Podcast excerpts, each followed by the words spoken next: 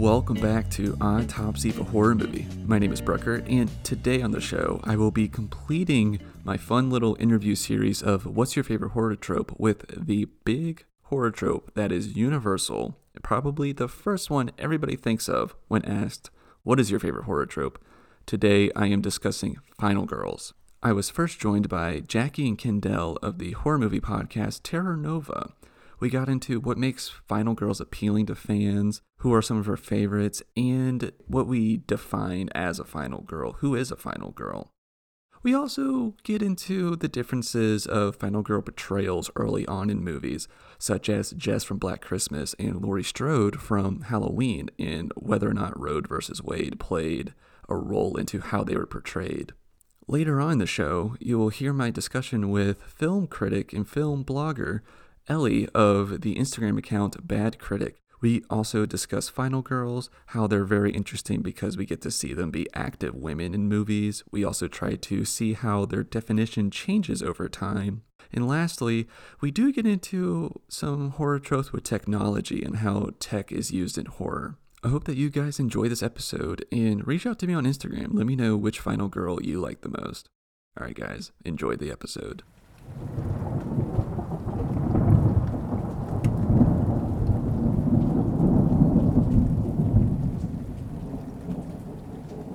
I'm so happy to be joined by Kendall and Jackie of the awesome horror movie podcast Terra Nova. Thank you, Kendall and Jackie, for joining me today. Hey, what's going on? Thank you so much for joining me. Uh, so, as horror movie podcasters and you know horror content creators and artists as well, uh, Jackie was just telling me, uh, what what sort of uh, horror movie tropes do you two like? I'm gonna let Jackie go first because she's gonna sound smart, and I'm gonna just come in with something to add on later. so yeah, Jackie. oh my god.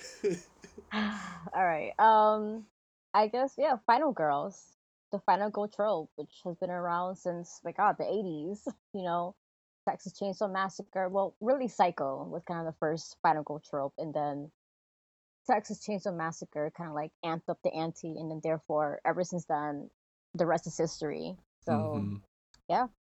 They're they've always been my favorite since I was a kid. Um, I guess just like for some, and I mentioned on our podcast, but for some of the obvious reasons. One, I'm a male and I love women, so that's great. but then also because it's kind of cool to watch women be badass. Like I know right. that the trope has a lot of criticisms for some just and some unjust reasons, but in my opinion, it's always cool to watch a women woman navigate these dangerous situations. They just they handle them differently dudes we run in and punch everything. And a lot of times women don't come to that conclusion until the end or until, you know, they get over whatever psychological problems they have. So Mm-hmm. Yes, definitely for sure. And it is like a pretty interesting like kind of trope to get into because kind of like what you were just kind of getting into. It's very it's it, it almost feels like that the trope kind of like evolved by accident almost because it was supposed to be kind of like even more scary for the audience because I feel like people are supposed to be like, oh, this is, you know, a woman that's stuck in this situation. You know, they're not, you know, muscular or anything like that to fight off their adversaries, but it's we end up, you know, really rooting for them, and we, when we get to see how they think or fight their way out of it, and it, you know, through that we get really strong characters. So Jackie, uh, what what about a final girl kind of like sticks out to you, or what do you find appealing about them? Guess in a sense that they kind of start out as the damsel in distress, and we see that all the time in every type of movie, not just horror. But what makes them different is that they have the courage to be like, all right, I- I'm done with this. I'm gonna fight my way to survive by any means necessary. And I think that's what appeals to Final Girl mm. because, especially now, like I feel like from the 90s, you know, Scream Sidney Prescott kind of changed the narrative of what a what a final girl is because you know the original trope is oh the final girl is you know she's a virgin she's pure she's submissive she's this and that. But then when Sidney Prescott came into you know the playing field totally different because she was someone who was having sex. She was someone who was kind of making fun of the tropes themselves but she was just like, you know what? I've been through all this stuff before. I'm not going to do it again. I'm not the victim. I'm going to fight my way through. And I think that's what I like about Final Girls is, is yeah because they really are badasses like Kendall said. I mean, look at Ripley Ripley from Alien, right? Yeah, ultimate badass, you know, and it's just it's just great. It's it's really great. Uh, how would you do? You two have like a specific definition of a final girl? Like, is there certain qualities or characteristics that like a character in a horror movie needs or doesn't need to have these certain things that would qualify them as a final girl? Mm, well, in my case, I at this point now, I I look at the final girl as just the one who makes it to the end, because like the definition has been expanded so far beyond the, the, the normal tropes and traits that kind of came with it that like at this point, if you're the final girl who makes, if you're the girl who makes it to the end of the film and everybody else pretty much dead, you're a final girl. That's kind of how I view it in my book. So, because you, you, can even look yeah. at the character from uh, what is that movie? You're next. Uh, with that with that girl, I forgot her name off the top of my head, but she's kicking ass the entire film. Like at no right. point in that film is she a damsel of any sort. If anything, she's the reason why anyone's making it through the film. Right. Yeah. And she would still be considered a final girl in my book. I feel the same way. The same thing with um Midsommar. In a way, she's a final girl as well in Midsommar, but kind of reverse. You know, because usually for final girls, they go through so much trauma, so much chaoticness, mm-hmm. just to be all like relieved at the end. But for this one, it was just crazy. like Midsommar was just like so interesting because like yeah, she went through so much stuff. Like her boyfriend, her, her boyfriend, her friends are all butchered alive, and she's just like there, this beautiful flowery you know moment, and she's she's horrified, but then she has a clarity of like, oh, I'm at peace now. So in a way, she's she's kind of like a unique version of a final girl, and and yeah, like it it has changed so much that you can't really give it one definition. That's a good point because it does kind of seem to be a very uh, evo- like an ever evolving sort of thing, right? Um, I liked how uh, at the beginning of this you brought up Texas Chainsaw Massacre, which was kind of you know, Sally was one of the first final girls, and if we were to just watch that movie today, she kind of doesn't necessarily unless i'm forgetting something from the movie um, and correct me if i'm wrong um, she doesn't necessarily follow all of the same rules that we have like what some people would typically think um such as like you know being a virgin or just you know denying sex in a movie because if as long as as long as i'm not forgetting a scene she doesn't there's no like chance for her to have sex in that movie i don't think. Or like they're yeah so that so so we kind of just see that she you know what kendall says she's dwind- it's dwindled down to just her. And uh, she she she she like kind of like scraps and fights her way out of to find rescue, not necessarily to defeat her adversaries. But then you know, kind of like how you're saying with uh, Sidney Prescott, or I'm sorry, the next thing would be Laurie Strode, what some people will probably call, you know, one of the ultimate final girls, uh, or probably one of the most popular ones, and how, you know, she doesn't have sex like the rest of her friends, and she is one of the last ones in there. So we kind of see that quick evolution. And then what Jackie was just describing with Sidney Prescott, how she did have sex and she still, she still won the day. Uh, do do you two have any like favorite final girls? Do y'all have any personal favorites? Um, I think Kendall and I both equally love Sidney Prescott. Right, it's hard not to, like, right? Like, yeah, like she's basically our favorite one. I mean, I would say Jennifer Love Hewitt, but her character was just so annoying that her character just makes me laugh the whole yeah. time. I still did last summer. I'm just like, girl, please. But mm-hmm. yeah, I, I would say Sidney and um, I mean Jamie Lee Curtis is like a final girl in every movie she does, not just Halloween, which was her first start, but just yeah. But the only main final girl that I will always continuously love would be Sidney Prescott. I mean, even in the second one, the second movie, she was like, "I'm a fighter. I'm gonna fight." I'm just mm-hmm. like, "Yeah, that's my girl."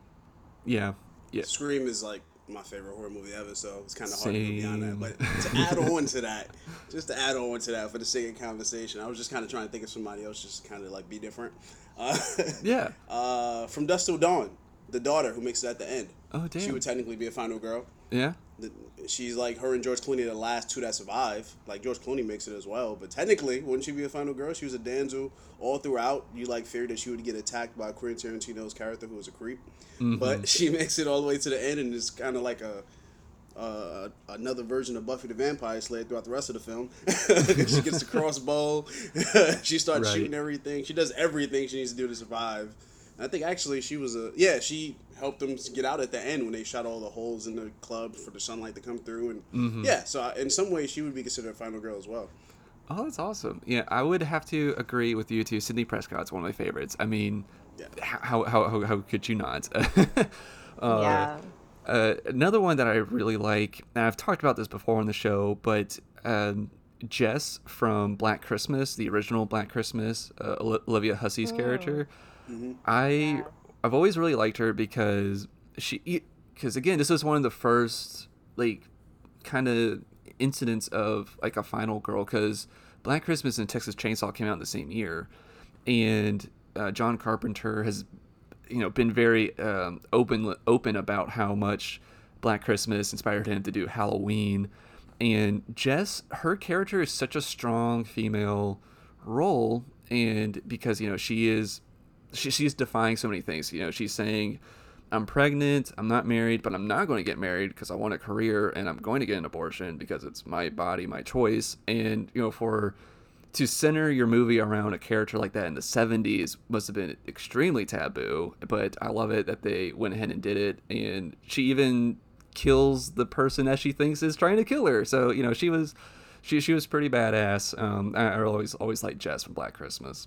Oh yeah, she was. That movie was so revolutionary, and we actually covered that movie for the podcast. And yeah, in our, in our research, we found out that the film came out a year after the Roe versus Wade law Oh. was instated. So a lot of people felt like maybe that influenced the film, except you know, with the subject matter of having an abortion, my body, my choice. hmm So, yeah, I mean, ugh, I mean, the remakes are just so awful because they kind of erase, you know, Jess's whole with her pregnancy and her Mhm. abortion, and it just became like, you know, jump scares and and like how much CGI blood can we put on top of CGI blood, basically. Yeah, just a lot of eye trauma too. Yeah. yeah. So yeah, definitely. Like the first one was just like such a staple and such so revolutionary that I feel like, and I, I told Kendall this once when we did the recording. If this movie came out in this era, or like if it was remade the same way, but now it would totally have a different response. Because I think when the film came out, it didn't really do well. It didn't make break like you know it didn't break box office records when it came here to Mhm. the states, but it did in Canada. But over here now, totally different response if the, if it came out now, like in this whole century. That's a really good point. Yeah, I think that it would have a completely different sort of wave uh, if it did come out today. Yeah, it's a good point. I'm happy like, I even participate in this conversation because I only saw the movie for the first time a few weeks ago. when we did our episode, that was the first time I saw the movie. So I was like, oh, great. Jackie's been telling me to watch this for a while. I'm happy I finally get to sit down and watch it. Good for Um, you, yeah, Jackie. was- Good, good for you, Jackie. Yeah. Yeah, seriously. I was like, this is so cool. Yeah. That's me all the time. Always telling him, you gotta watch this, you gotta watch that. How you call yourself a horror fan if you never watched it? What's wrong with you? Yeah, I'm working on it. I'm getting I'm getting my rank up. But uh yeah, Jess is dope. Like I liked her as a character. The movie is great. And I, I mentioned this on the episode as well, but I was like, if I recall, this is a Canadian film. hmm Which kind of made me question I, one, I wonder how much the Roe versus Wade case kind of like impacted Canada, like if they just if it made them reconsider it, or if I wonder if they were just like ahead of us on that topic in in, in particular, and that's why we got that kind of character like Jess. Mm. Because I feel like if, if we're going by the rules of like where the, the law of the land, then technically we didn't get Jess here. we Yeah. got Jess in Canada, which means America probably hasn't even really made a film about in that time period about a character like that. So like I guess God bless Canada on this one. This might be one they beat us to. So I, I and I, I still wonder that to this day. I'm, I still wonder if Canada was just kind of ahead of us on that specific topic, and which is why Jess was that kind of a character, and maybe that could that could be why it didn't impact in America as much. Maybe we didn't get it as mm. heavily here in theaters when it came out, because I'm sure there were women who already felt that way at the time. So if the movie would have came out here, they would have wanted to see it, but I don't know if you know the general public felt that same way about those specific, specific issues around like abortion and stuff like that. So I, I always wonder how that would affect it. But yeah, as Jackie said, if that movie came out today, people would be like, "Yeah, hell yeah, this is like this is how we feel now." So this is great, and it's just a good movie. It's a damn good movie. It's great. It's also hilarious. yeah, it's a really good movie. Still like fairly scary considering when it came out. Mm-hmm. Yeah, so, those phone calls are super scary. Um, Kendall, you, yeah. you you just gave you just brought up a good point and made me think of something. It's interesting that you know it's it's a Canadian movie and about you know everything we just talked about this person this uh, female character deciding to have an abortion. I'm going to call it kind of like its I don't know spiritual predecessor with Halloween because it came out four years later and Carpenter is very open about how much he was influenced by uh, Black Christmas to do that. And so it transitioned from a final girl that is okay to get an abortion to a final girl that just won't have sex. So we're we're just going ending the conversation there with abstinence. Yeah. So so it's kind of like this different thing. You know, Canadians be a little bit maybe more progressive with this, but like in the American, maybe for like the American audience, it's like oh, let's just make her let's just make her abstinent, just so that way we don't even have to like deal with it. You know. Yeah, yeah, it's a good point, and um, not to sound terrible because I know people would send us hate mail but like I, I don't think like I think Halloween the first one is a great movie. Oh, it's great. I think yeah. it is. It's it's great. I don't think it's as good as Black Christmas. I think Black Christmas is a better movie. Like I ooh. think Black Christmas is a better True. movie. It's and uh, I'm sorry. Go ahead. Sorry. And to add on to that, I I I think Jess is a far better final girl, which I know will probably get me killed, but I don't care. Like, show up at my house, I got weapons. But well, it kind of it kind of depends. she's a which, far better final girl she was able to self defend in the first movie, and Laurie Strode did a little bit, but like uh, Loomis did did still have to kind of save the day at the end of the movie. But I would probably take Laurie Strode from Halloween 2018 over the two of them. Yes. So, but she also However, has the advantage of going through one movie. So. yes, and a lot of, apparently a lot of people don't seem like to claim the 2018 version. They like to say that's like one of the worst ones. What? So like, I love that movie. That's a that's what I said. I think it's one of the better ones in the whole oh, franchise. Oh, do, you, do you dislike it, Jackie? Like it. No, but I'm I, I just want to add on to that because I we did the whole Final Girl episode, we talked about how they don't really show the aftermath mm-hmm. of being a final girl. The 2018 Halloween showed a great, perfect example of what happens after you're the final girl. Mm-hmm. Like Laurie Strode had so much trauma, so much PTSD that she brought up her daughter to learn how to use a rifle, learn how to use guns, because what if he comes back? What if he comes back? And even though her daughter was just like, oh, you're crazy, he's not going to come back, but she always had the back of her mind, he could still be out there. And that's what I loved about 2018 Halloween because that's that's the aftermath of being a final girl after all that trauma she went through. Yeah, all the PTSD. Like that doesn't just go Yes, and that doesn't go away. You know, we see it sometimes, you know, at the, at the cliffhanger of certain movies, like the remake of When a Stranger Calls, you know, she's all traumatized and scared. And then Scream is also a good example of the aftermath of final girl. You know, you see it in Scream 1, Scream 2, Scream 3, and Scream 4 that she cannot escape that no matter what, no matter who's behind the face. Like, yeah, it's great being a final girl, sure, you're the fighter, but then you have to for the rest of your life be like, am I still in danger? Am I really safe? So for those who say that how they didn't like the 2018 Halloween, whatever. yeah, whatever. I think they're crazy. That's one of the better ones in the franchise. I think they're crazy. Yeah, and that's an excellent mm-hmm. point. It is a if it is in the nature of the final girl to suffer, and that is you know they talk about it in the cabin in the woods uh, it doesn't matter if she lives or dies as long as she suffers and that seems to be a very key element to the character. So yeah, I think it's good when we do get to have sequels or pro or epilogues or anything like that, anything like that, where we do get to see the effect. Um, that's something that's always kind of bugged me about Texas Chainsaw, where Sally just drives off with blood on her face and she's kind of laughing hysterically, and you just know she's going to live with this trauma forever. Um, really good point, Jackie. Uh, thank you for bringing that up. Um, before we start to wrap things up, I want to plug your show some more because Terra Nova is a really awesome horror movie podcast, and you two have a whole episode dedicated to the final girl trope, which I did listen to before uh, hopping on today, which I highly recommend everyone to listen to, and also your other movie uh, conversation conversations as well. Oh my goodness, if I could talk. Um, I just wanted to say, Jackie, I'm so happy that you brought up uh, Carol J. Clover's essay, uh, "Men, Women, and Chainsaws," because that is where the term "final girl" was coined. And everybody, go listen to Jackie and Kendall talk about it because it's a it's a really good episode. Thank Oh, you. thank you, man. I Thank feel you. so Thank you, happy.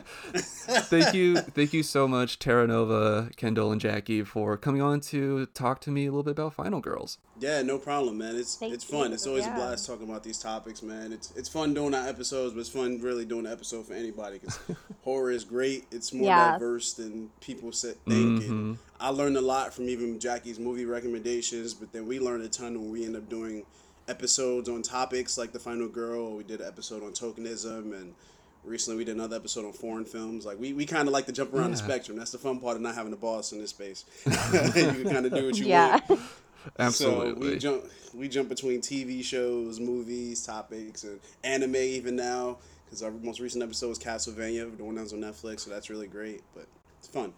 Awesome. Well, thank you again so much, uh, Kendall and Jackie. Everybody, be sure to listen to Terra Nova anywhere you find podcasts. Thank you again.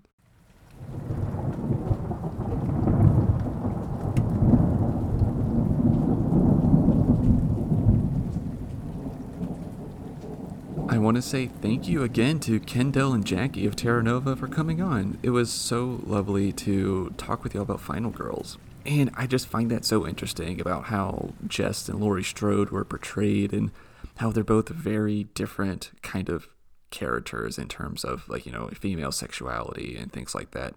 Um, I, I just I find those types of things very interesting and maybe worthy of a deeper dive for a future episode, maybe. I don't know. I'll see. But thank you again, Terra Nova. And if people are interested, I will have links in the show notes to listen to their Final Girl episode. Now, moving on to my next interview with Ellie of Bad Critic, we continue the conversation with Final Girls, and we kind of get into, like I said at the beginning, the definition of a Final Girl and how that changes over time, and again, what makes them appealing to people. But we also get into how technology is used in horror and how that is portrayed, which is also very interesting to think about. We kind of quickly discuss an episode from The X Files, so I hope that you guys enjoy that. Oh, I also want to correct myself here in that I forgot the name of Thomasin from The Witch in this, so please don't hate me as I butcher and scramble to remember her name incorrectly. Now that I have that correction out of the way, enjoy this quick word from Cadaver Dogs, a very awesome podcast, and then we'll get into the conversation with Ellie, a Bad Critic. Enjoy. What's so scary about scary movies? What gets underneath your skin, waking you up in a cold sweat at night? Greetings, Whorehounds. I'm Rob Sercha. I'm Devin Shepard. And I'm David B. Jacobs, and we are Cadaver Dogs. Join us as we dig up the deep rooted messages and cultural influences buried in some of the greatest films of horror cinema. Each episode, we'll pick two of our favorite scary movies and discuss their history, themes, and the filmmakers behind the lens. From slashicks, shriekwells, and screamakes, To B Horror and Blumhouse, we're here to explore why you care about the movies that loves to scare. subscribe to Cadaver Dogs wherever you get your podcasts. Or find us on social media at Cadaver Dogs Pod and tell us what horror films you'd like us to sink our teeth into. See you next time, pups.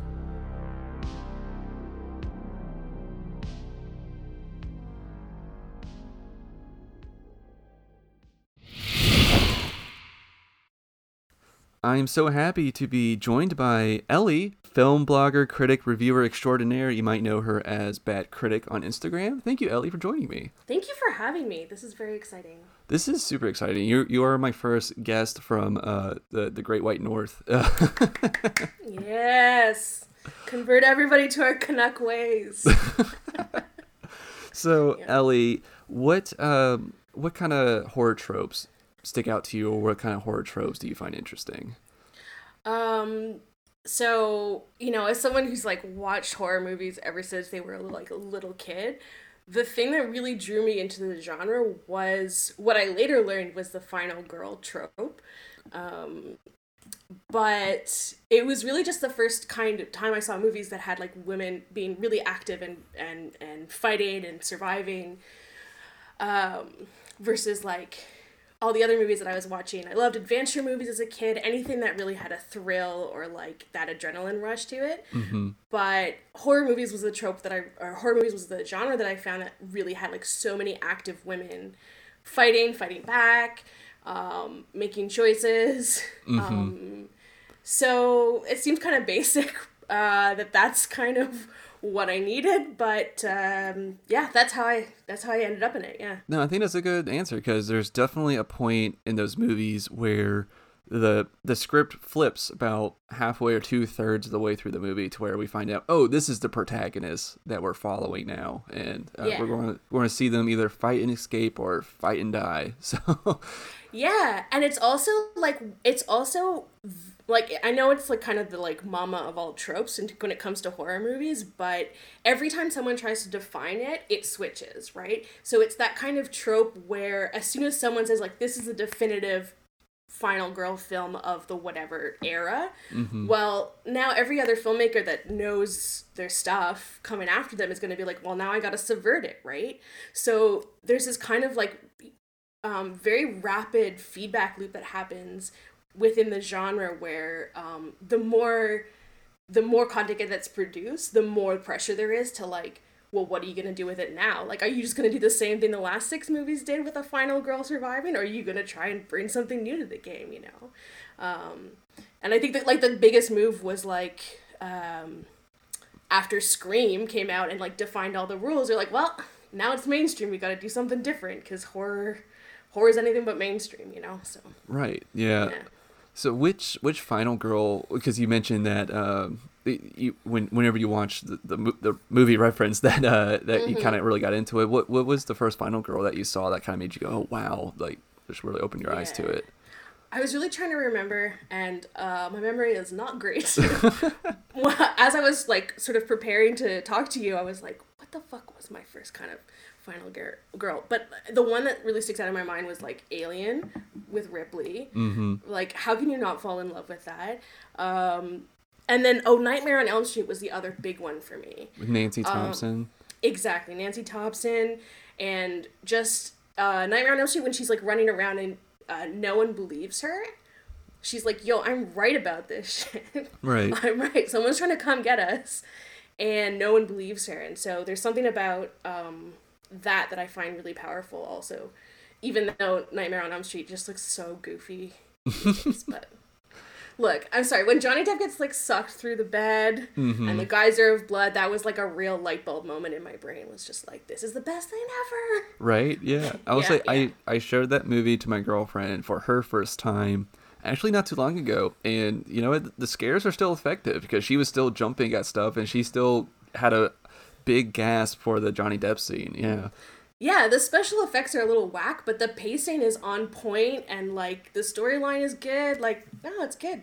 It's a solid movie. Yeah. The next part of Final Girl stuff because I went to um, humble brag. I went to film school, uh, sort of. Um, but uh, it's not a brag at all because uh, it almost killed my interest in in movies. Honestly Oh no. to be honest.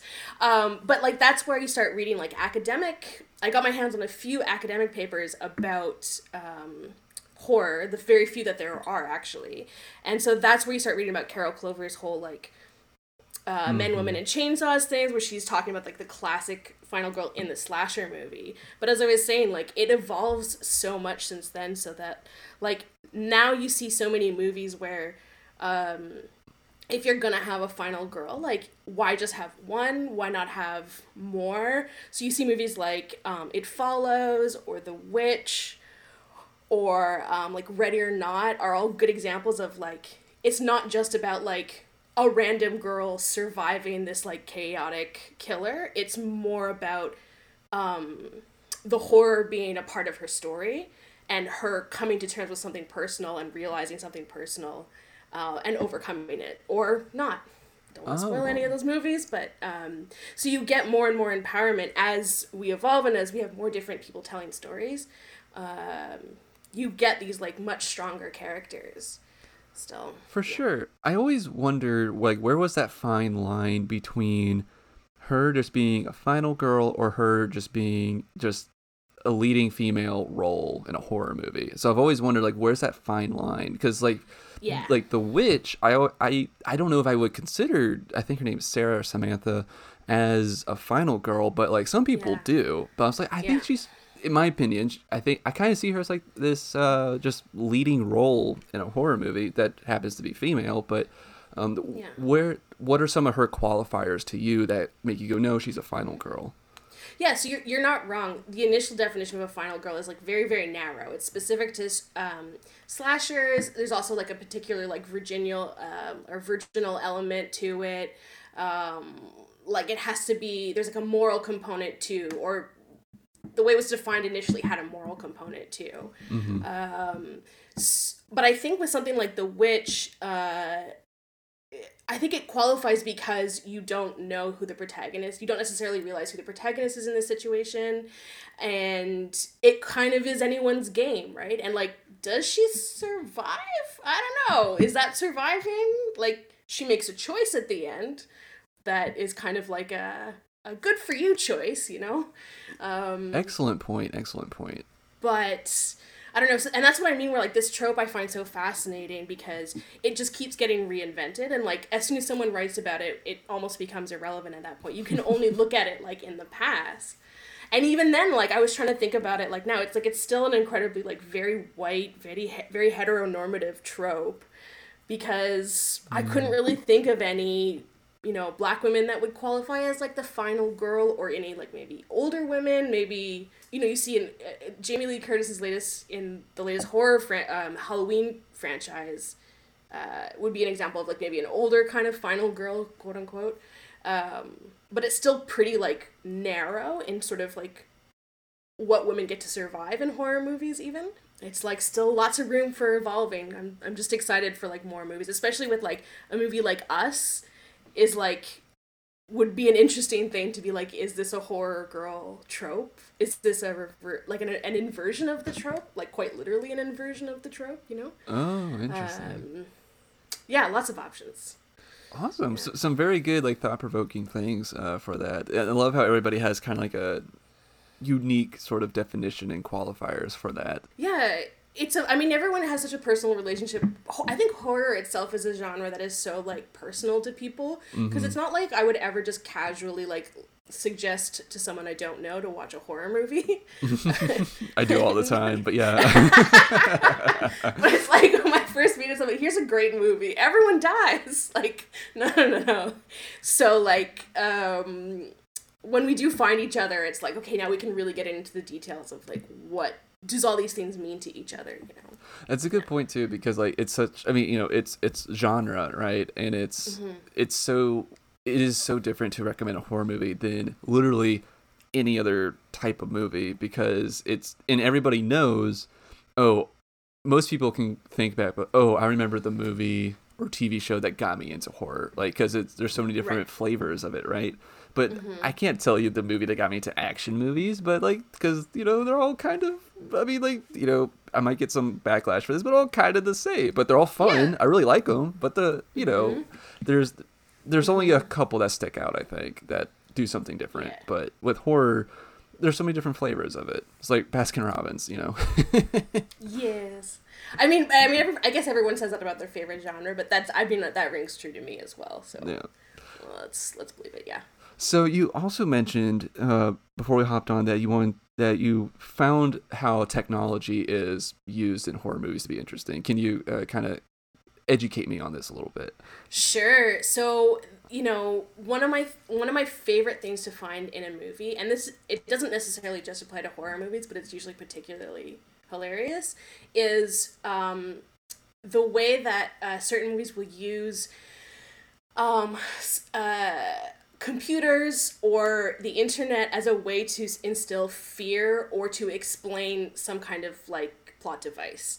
Um, and by that, I mean, sort of the classic example is like, you know, um, Sandra Bullock in The Net, right? Like there's this like virus taking over the world that's like somehow on floppy disks and that's like scary somehow, but and yet we have a thriller out of it. Like come on now, what are we doing? Um, but then you sh- it shows up in different it shows up in a lot of different um, horror movies that came out like in the 90s or in the early 2000s when like knowledge around computers and knowledge around the internet and how a lot of this stuff works was still really new and therefore it was like really scary or it had the potential to be really scary right, Right. Um, so there's like an ep- there's a couple episodes of X Files where like there's a smart building that's killing people and the smart building have you do you know which one I'm talking about? Yes, yeah, I think it's in the first or second season. Yeah, it's really early it's real rough but like they're real scared about these like cctv cameras in the building like pointing at them it's very dramatic or there's also a really early episode of buffy where um, willow is like in love with an on a demon who's online um, oh, they like scanned the book and now the demon's on the internet and it can go anywhere in the world in the 1997 computer world. Like, oh it's great. It just kills me. And i mean anyway so I, I love the way that like fear comes out of the fear is always coming out of the unknown and it's always a blast to go back and watch older thrillers and older movies and see how they incorporate the unknown of technology mhm. into the plot of their fear uh, uh, into the plot of their of their story um, and when you look back on it now you're like aha all right well this is gonna be a fun one this is not scary now but it's fun yeah Th- yeah that's a really good point, and I think it's uh, kind of interesting to see how how this is kind of evolving some with how technology is being incorporated into horrors. Um, I think like a really good example, uh, something that's like pretty recent, is the the the, the newest The Invisible Man came out 2019, I think, because you know it was it was basically like the technology itself isn't exactly that scary, but it's just you know when if it gets into the hands of this deranged person, and then it becomes very scary. This technology becomes very Yeah. scary. So yeah, I think that's a pretty good example, and also kind of like I don't know if people would watch that and go, oh that that's kind of kooky. I don't know if like people ten years from now will think of that. Kind of like how we with the. Uh, X Files episode that you just Yeah. mentioned, how like a building becomes autonomous. oh those scary cctv cameras like um excuse me um but you also see like i mean i also one of my favorite scenes ever is like in the fly in david cronenberg's the fly where he's like dna is merging with the fly and then it shows the computer program running and there's like an animated wireframe of a human and a fly combining. I'm like mm. who an- who animated that? Like that's just that's just there for us to understand what's happening. But mm-hmm. like there's no way that machine exists and someone just like when i'm gonna in case someone's fly dna and human dna mix i'm gonna animate this to make sure that like there's a visual for this happening. So it, so the guy in the back gets it. Yeah. and that like comes up and all like that comes up but i think that happens also in like face off where they're like this new procedure no one's ever done and they have somehow have like a, a 3d model of like a face moving on to another person's head i'm like I'm my brain how immediately that happen my brain immediately went to Jurassic Park with Mr. DNA. And that's also like another example of the fear of the unknown, but that one specifically us we should be afraid of what we don't know what we don't know. You know? Exactly. Because like we did Yeah. the, the the people in the movie didn't really predict how the since they use frogs that they would be able to uh, Mm-hmm. mix genders and be able to mate again. So Yeah, no, and that's a great example. That whole movie is about technology failing. And every the whole first half of that movie is the power goes out, the computers are full of viruses, somebody like their hacker is trying to rip them off. Uh, the cars don't really work. Like there's um, you know, even when he gets on the helicopter at first, the seatbelts don't work at one point. He's like, "Oh, I've got two wrong pieces of the seatbelt." So every f- beat of that movie is about how like technology will inevitably fail at some point. Like you can't just rely on technology to keep you safe. Um, and uh, it holds up. That movie holds up. I would say. it does, it Yeah. does, Yes, yes, absolutely. yes. Yeah. Speaking of early in childhood influences, God, that movie. I watched it. I was like 10 and I watched it and I was like, I need to watch this movie again. That was like, Oh yeah. I'm high on a rush right now. I need to see it again. Yeah, I can't tell you how many times I like you know played Jurassic Park, uh, and yeah, that's a, I, I rewatched that movie this summer, and it absolutely holds up. It's still so good. Yeah. Yeah. But perfect example of, of what I was saying, where like you build in and like, yeah, the computers look old or whatever, but like part of the fear in that movie is that like this shit, it's not working. This stuff is no good, right? Mm-hmm. Exactly. Well, thank you so much, Ellie, for coming on. This was such a fun conversation. Yeah. Thank you for having me. I'm glad I got to like, you know, just like chat about horror movies with another horror fan. Yeah. Thank you so much, Ellie. And if people want to read some of your some of uh, your awesome blogs and uh, reviews, or where can they find you? Yeah, so you can find me on Instagram at um, Bad Critic with a little underscore at the end. Um, and I mostly post stuff a couple times a week, and sometimes I rant about movies I don't like. And um, when I get my shit together, I also write more long form essays about uh, whatever's on my mind. So um, usually around movies in general. So yeah. Awesome. Thank you so much, Ellie. And everybody be sure to check out her her, her write ups on, on these movies, good good and bad. Good and bad. Thank you. Thank you so much for having me. Absolutely.